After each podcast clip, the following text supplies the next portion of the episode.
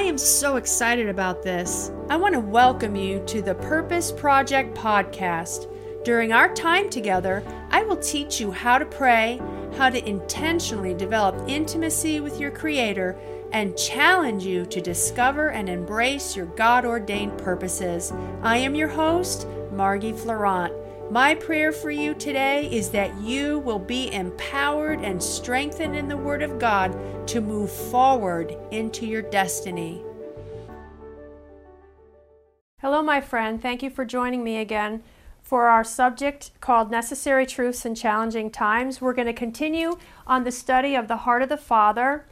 But before we do, I would like to pray. And we're going to enter into this session believing God that God is going to open up the eyes of your heart, give you a spirit of wisdom and revelation, and that you will never be changed after this teaching, after hearing this teaching. So, Father, we just come to you today in the name of Jesus. I thank you, Father, that your word says that the entrance of your word brings light. I pray for the hearer right now. I pray the eyes of their understanding to be enlightened, that they would know what is the hope of their calling, that they would understand and comprehend the heart of the Father. And Father, I am believing that they will forever be changed. I am believing that the words that I speak will go forth like an arrow and pierce their hearts and cause their lives to be transformed and changed in Jesus' name. So we've again been talking about the heart of the Father. We've said that the Father provides salvation. We've said that the Father provides your material needs. And we said that the Father pays attention to you and hears you and is concerned about each and every part of your life. Number 4, we're going to talk about how the Father loves you unconditionally for who you are and not for what you will become or who you think you need to be in order to be accepted by Him. We did touch on this a little bit. I just want to go into it by way of review. Your Father accepts you unconditionally, whether in your mindset you are perfect or not. It doesn't matter. The Father looks at you and He loves you unconditionally. I think that if we had fathers who wanted us to get perfect grades all the time and look perfect, or maybe you may have had a father who would go to your baseball games, and if you didn't score and if you didn't play well, he'd be angry with you. Well, I've got good news for you today. Your Heavenly Father Himself loves you. Whether you score in a game or whether you don't score in a game, whether you're perfect or whether you're not perfect. As a matter of fact, if you're not perfect like every other human being on the face of this earth, the Bible says that His strength is made perfect in our weaknesses. So that if we do have imperfections in our lives and areas in our lives that we may be dealing with or struggling with, what I would encourage you to do is run to the Father. Don't run away from Him. If you've got issues in your life and things that you're struggling with, don't be like Adam and Eve in the garden where they hid themselves from the presence of God. Go boldly to the throne of grace. The Bible says in Hebrews 4:16 that you can go boldly to the throne of grace and obtain grace in your time of need. And Jesus said that His grace is sufficient for you, so when you are weak, then you are strong. So the Father Himself loves you. And if you have weaknesses in your life, I would just encourage you to run to Him and don't run away from Him. So oftentimes people run away from God and they think that God is mad at them and God's not going to help them. And because they're not perfect, God can't be there. Well, those are the times you need to run to Him and allow Him to work in your life. So the Father loves you unconditionally.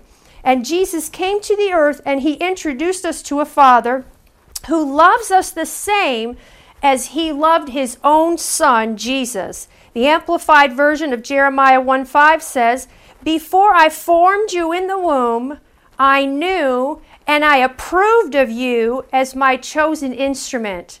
God, your Father, your Heavenly Father, exactly the way you are right now, loves you and He approves of you. That word approved means to accept, to have or express a favorable opinion of, to accept as satisfactory. So God has a favorable opinion of you, and that's what I love about my Heavenly Father. I don't have to be afraid of Him or run away from Him. If I've got issues in my life and you have issues in your life, we can go to Him and we can obtain mercy and grace in our time of need, and He can straighten those areas of your life out. Number 5, your Father is not mad at you. Jeremiah 29:11 says, "I know the plans I have for you, says the Lord, plans to prosper you and not harm you, to give you hope and a future." Another translation says, "I know the thoughts I think towards you, says the Lord, thoughts of peace and not of evil, to give you an expected end." So the thoughts that God thinks towards you are not angry thoughts. They're thoughts of peace. Insecurity says, well, you know, God is thinking bad of me. Well, your Heavenly Father is not thinking bad of you. I want to read a scripture out of the book of Psalms, Psalms 139. David was a man who was actually went down in Bible history as a man after God's own heart. And if you know anything about Bible history, we find that David was not a perfect man. He made a lot of mistakes. He committed a lot of sin. But ultimately, at the end of his life, his legacy was that he was a man who loved God deeply, and he was a man who sought after God, and a man who the Bible says was a man after God's own heart. And let's see what David said. He said, "O Lord, you have searched me and known me." Isn't that good? That God knows you and He knows everything about you. That's what I love about God. He knows everything about me. And the scripture goes on to say, "And you know my sitting down and my rising up. You will understand my thoughts from afar.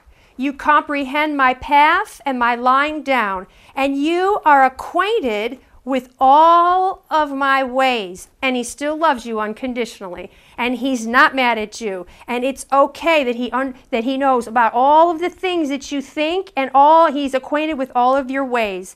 Verse 4 says, "For there is not a word on my tongue, but behold, O Lord, you know it altogether. You have hedged me behind and before, and laid your hand upon me."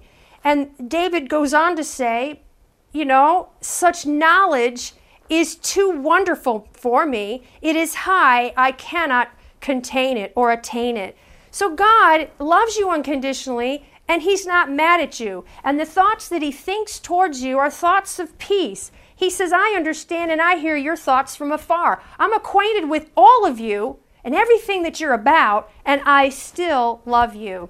The Bible says that God is love. At 1 Corinthians 13, if you look up the definition of love, and it's lengthy, but one of the things that love is that it's not easily provoked.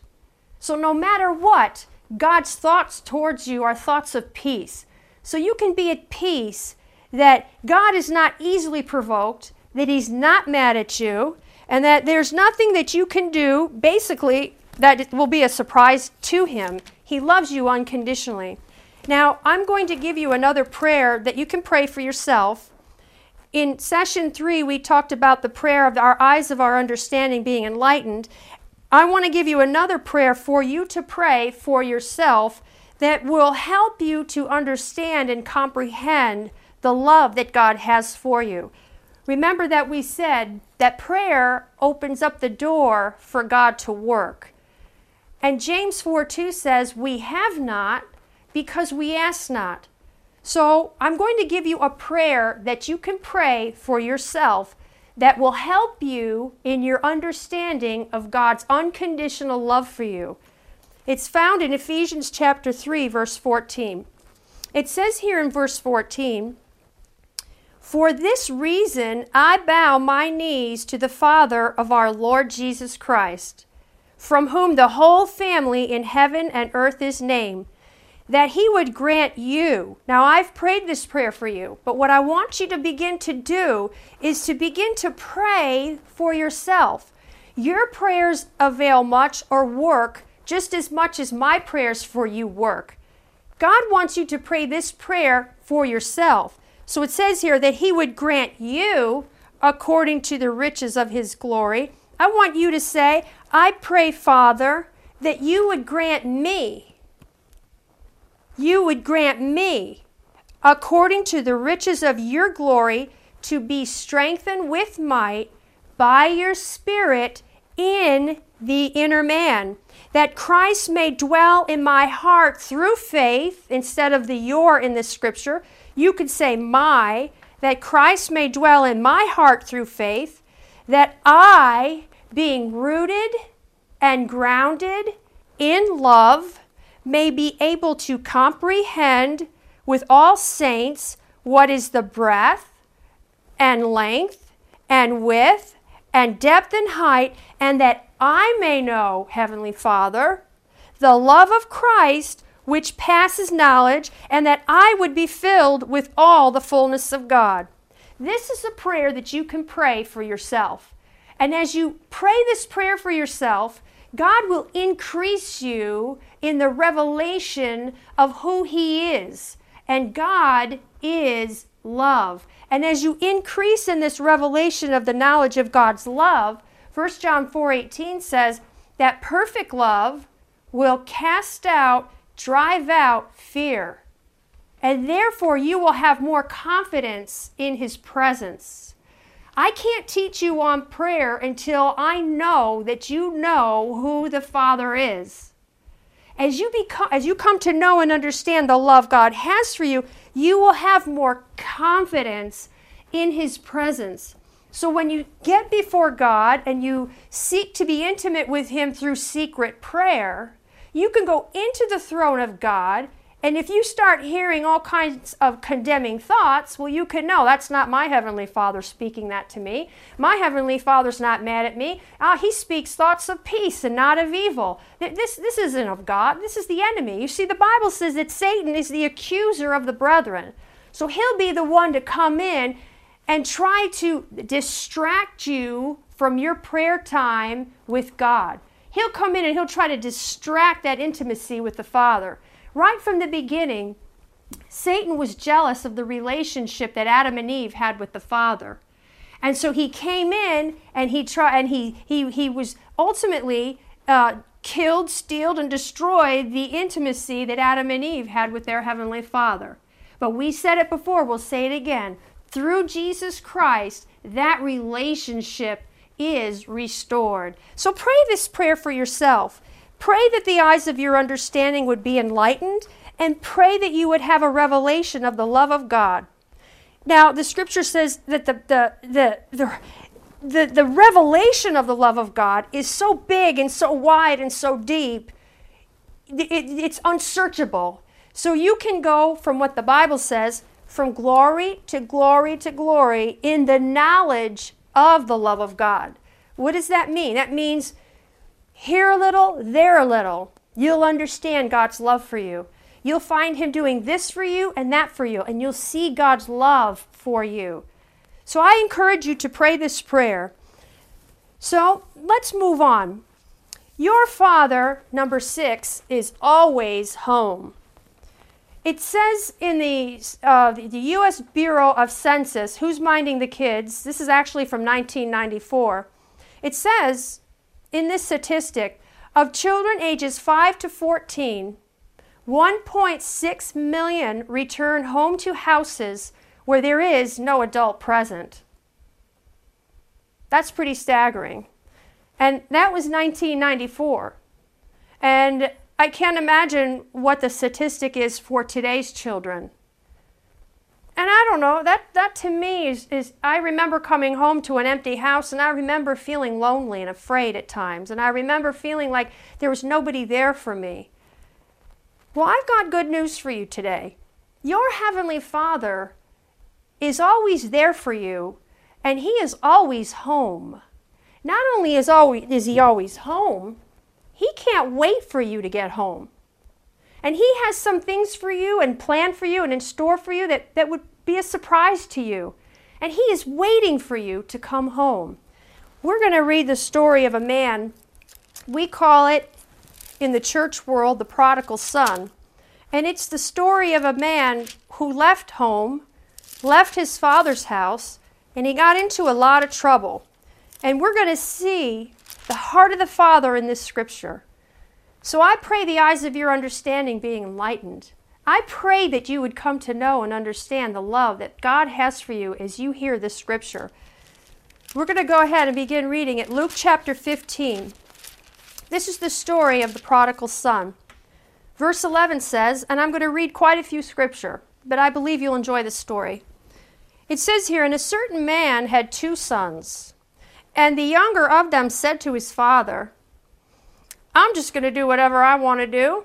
I'm done being part of this family, and I want out. That's paraphrased. But this is what the New King James says. Father, give me the portion of goods that falls to me. And so the father divided to them his livelihood.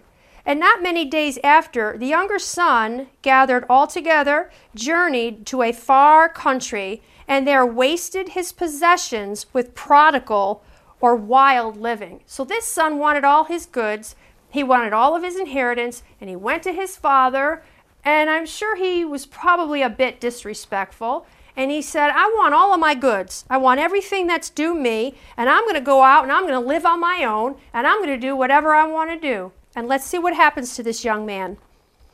But when he had spent all, there arose a severe famine in that land, and he began to be in want. Then he went out and he journeyed, and he joined himself to a citizen of that country, and he sent him into his fields to feed the swine. And he would have gladly have filled his stomach with the pods of the swine that the swine were eating, and no one gave him anything. And when he came to himself, he said, how many of my father's hired servants have bread enough to spare, and I perish with hunger? In other words, he spent all his money. He went through his entire inheritance. You know, he was away from home, and here he's eating food that people feed pigs. Now, that's not a good place to be. Let's see what happens. Verse 18.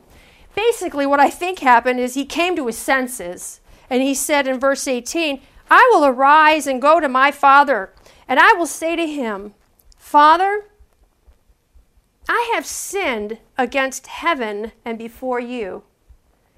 He said within himself, I can't live like this anymore. I can't be away from the Father's house. But I got to tell you, I screwed up really bad. I made a lot of mistakes. I took my inheritance. I went and was hanging out with harlots and did all kinds of crazy things. But something on the inside of him had to have confidence in his Father's love.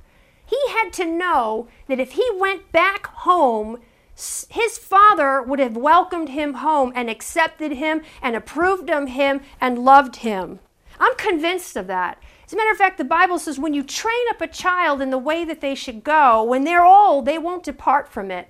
He had to have been trained in love. He had to know love. He had to understand provision. He had to understand that no matter what, his father loved him unconditionally.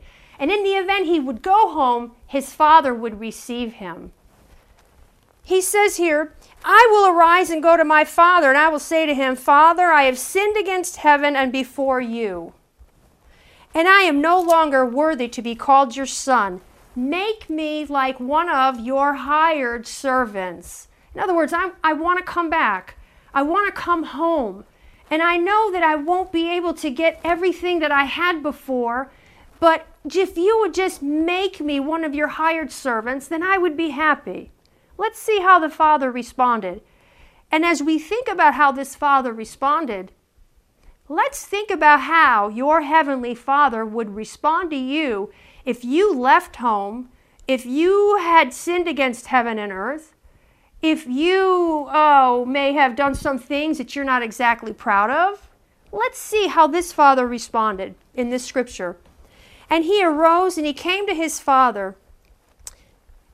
And when he was still a great way off, his father saw him and had compassion and ran and fell on his neck and he kissed him.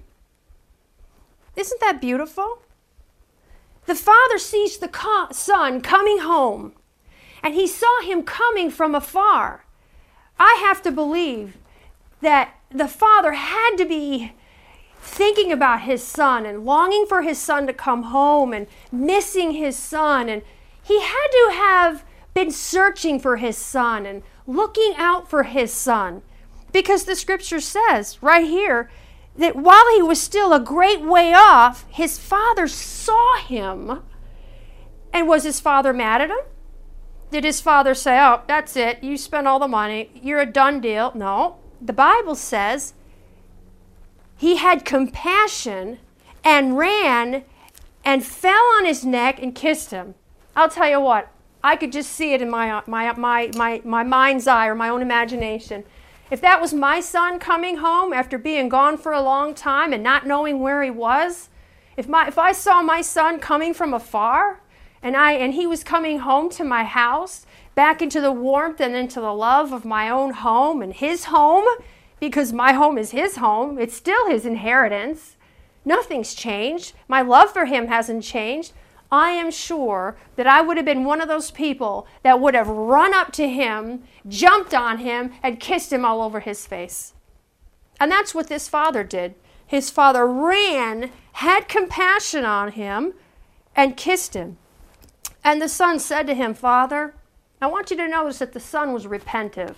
The son knew that he did wrong. The son, let me tell you, you do something wrong, you know you did wrong. You don't need anybody telling you. You know in your own heart the difference between good and evil. Your own spirit will convict you of what's right and what's wrong. This son didn't need anybody beating him over the head and telling him how, quote, wrong he was in his behavior.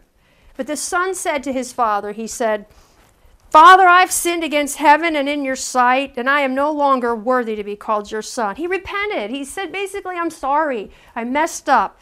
But the father said to his servants, and I think the father was excited. It's not like the scripture even says that the father acknowledged what he said, although we should confess our sins to our heavenly Father. We need to do that. But in this scripture, what I'm trying to say is the father just didn't even acknowledge what he said in this instance. He just immediately decided, we need to celebrate. We've got to celebrate. The father said to his servants, "Bring out the best robe, put it on my son, and put a ring on his hand and sandals on his feet, and get the fatted calf here and kill it, and let us eat and be merry." And then he goes on to say, "For this my son was dead, and now he's alive again, and he was lost, but now he's found." And they began to make merry. So the father was waiting for his son to come home. There is somebody that's listening to this. You may be like the prodigal son. God, your father, is waiting for you to come home. And the Bible says that when you come home, it's in John 6:37, when you come home, first, make a decision that you're going home. Secondly, start running to God. Don't run away from him. And your heavenly Father sees the attitude of your heart, and he sees you from afar. And he says, when you come home, I will in no wise cast you out. I am waiting for you to come home. I am your Father, and you deserve all the inheritance that's rightly due you. And we find in this scripture that they're having a party, and that we're not going to get into all the verses, but the older son is angry. He can't understand why his father isn't, beating him up over the head and being angry at him. And basically what happened here in the scripture is the older son was jealous. And it says here in verse 30, "But as soon as his son of yours came," the son said, "who has devoured all your livelihood with harlots, you killed the fattest calf for him." He was jealous. He was upset. He was mad. Like, what is this all about? And he said to him, "Son, you have always been with me, and all that I have is yours." He said, "It was right that we should make merry and be glad, for your brother who was dead is alive again, and he who was lost has come home." So they're back right with the Father's house, and the son who is the prodigal and the son who is there all along, they're equal.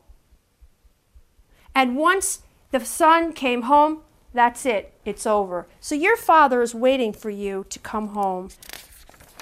Your Father forgives and forgets. Let's look at Psalms 103. If you had a mother or a father who was, you do something wrong, and your mother or your father kept bringing up all the things that you did over and over and over and over, this concept of the Father may be new to you. As a matter of fact, as I was preparing for this session, I've sensed in my heart, or I felt in my heart, that this particular subject is being driven home for someone who is a woman, and maybe more than one, who you are in a battered and an abusive relationship. And God wants you to know that He is there for you, and that He loves you with an everlasting love. And He's not the one beating you up and bringing up your past and accusing you. Your Father wants you to know that He is here for you. And no matter what, He forgives you. He forgets you. He's not the one that's bringing things up. Look here at Psalms 103. Verse 10. It says here in verse 10, God has not dealt with us according to our sins. So He's not the one that's bringing things up to you. He forgives you and He forgets, nor punishes us according to our iniquities. For as the heavens are high above the earth, so great is His mercy toward those who fear Him. As far as the east is from the west, so far He has removed our transgressions from us. As a father pities his children, so the Lord pities those who fear Him. He knows our frame, and He remembers that we are dust. Let me read to you out of the New Living Translation. Remember, your Father forgives and forgets. What that means is His forgiveness for you cannot be measured. It says in the New Living Translation, He does not punish us for all our sins. He does not deal harshly with us as we deserve. For His unfailing love towards those that fear Him is great as the height of heavens above the earth. He has removed our sins as far from us as the east is from the west. The Lord is like a father to His children, tender and compassionate to those who fear Him. For He knows how weak we are, and He remembers that we are dust. The Webster's definition for punish is to impose a penalty on for a fault, offense, or violation. To deal roughly or harshly, to inflict injury or retaliation. So the Father does not punish us for all of our sins. Webster's for the word removed is to change location, position, station, or residence, to remove by lifting or pushing aside or taking away, to dismiss or get rid of or eliminate. So let's put that all together. That whole verse, I can read it to you like this. God, your Father, forgives and forgets. He's not the one bringing things up. He does not impose a penalty on for a fault, offense, or violation. He does not deal roughly or harshly with you, or inflict injury, or retaliates. Did we see that happen with the prodigal son? No. The prodigal son was embraced, loved, and the father gave him the ring and the robe and threw a party. Instead, because of His unfailing love, He has changed location of the sin, removed it by lifting, pushing aside, and by taking it away. He has dismissed and eliminated it.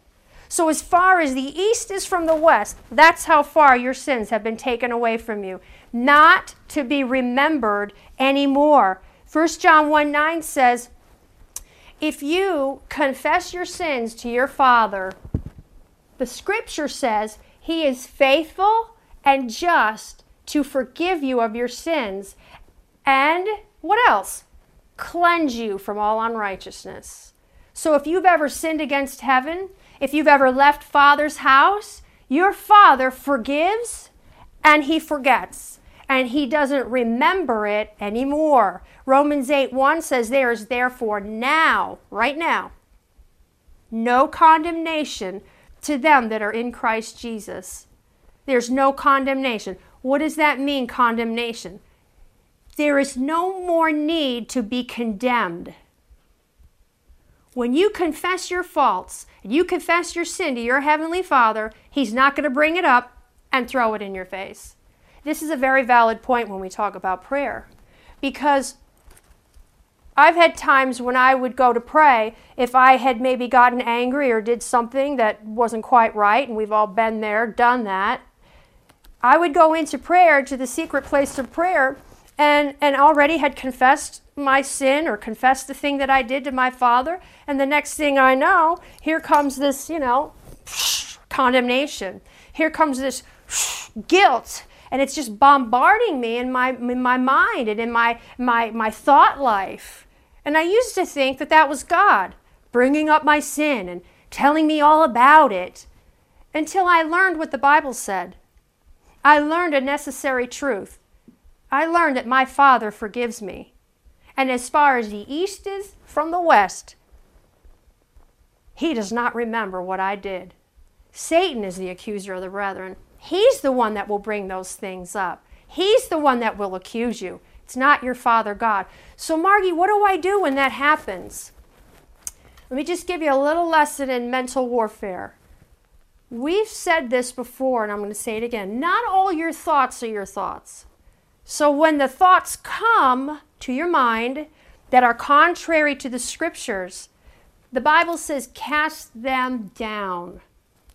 Don't take the thought.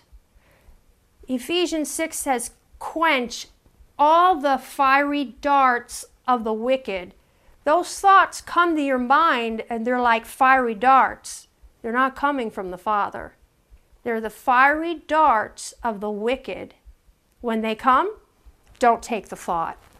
When they come, cast them down. And if you have to, say, in the name of Jesus, I command you, Satan, to get far from me. My Heavenly Father has forgiven me. I am washed in the blood of Jesus. I am the righteousness of God in Christ. That word righteousness means right standing with God.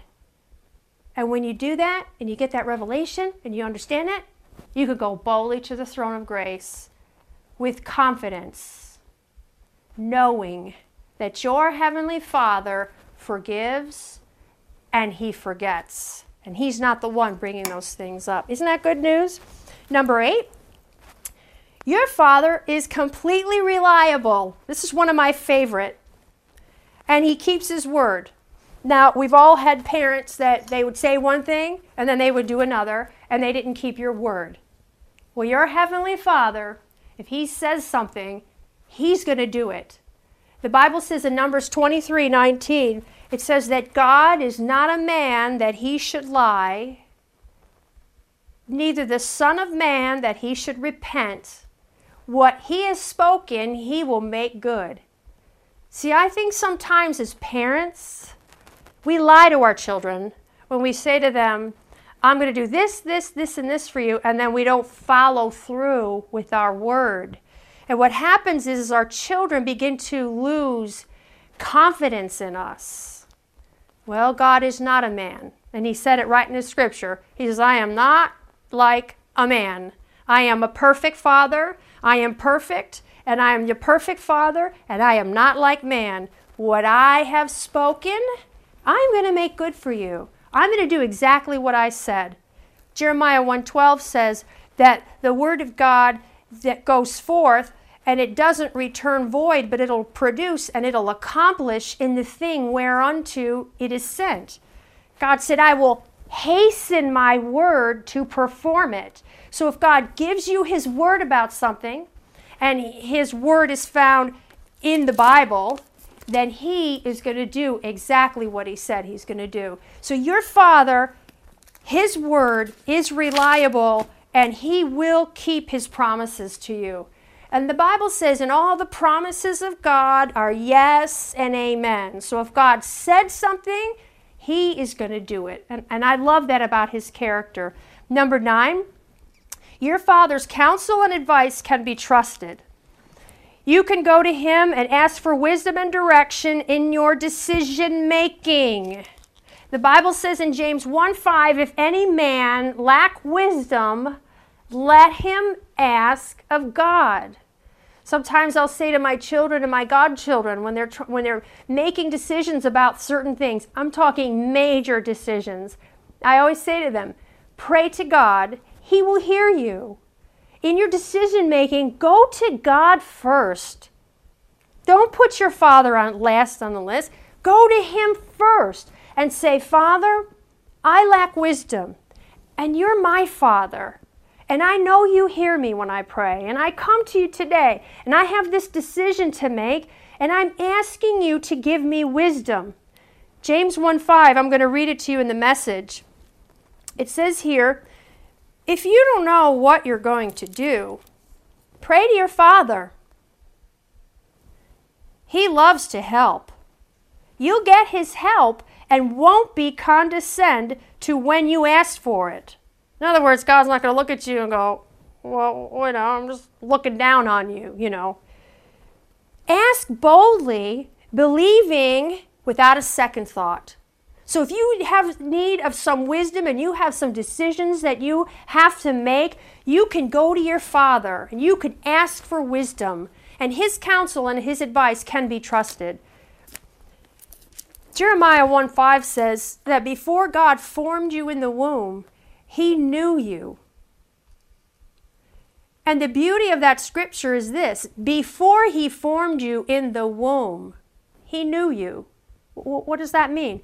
It means that God knows you. He knows you before you were even formed in your mother's womb. So what that means is that since he knows you, that means he knows everything about you. He knows about your personality.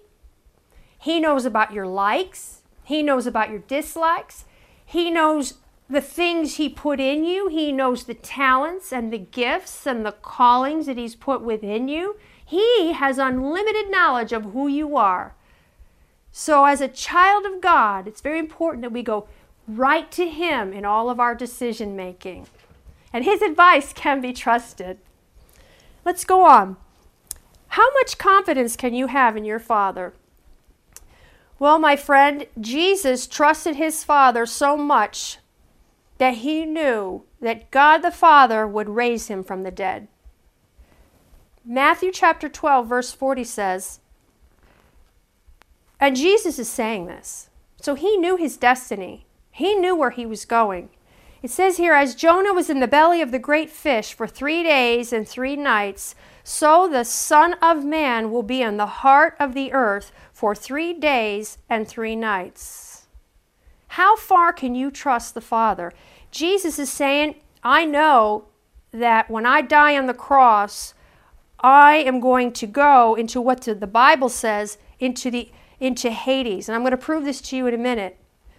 So Jesus knew that his Father was going to have to go to hell, but we also know that in Psalm 16, and we're going to read it, that his Father promises to help. Psalm 16. And I want you to think about this when you think about your own life. How much can you trust God? How far can you trust God? Well, Jesus trusted his Father so much. He says, verse 1, preserve me, O God, for in you do I put my trust.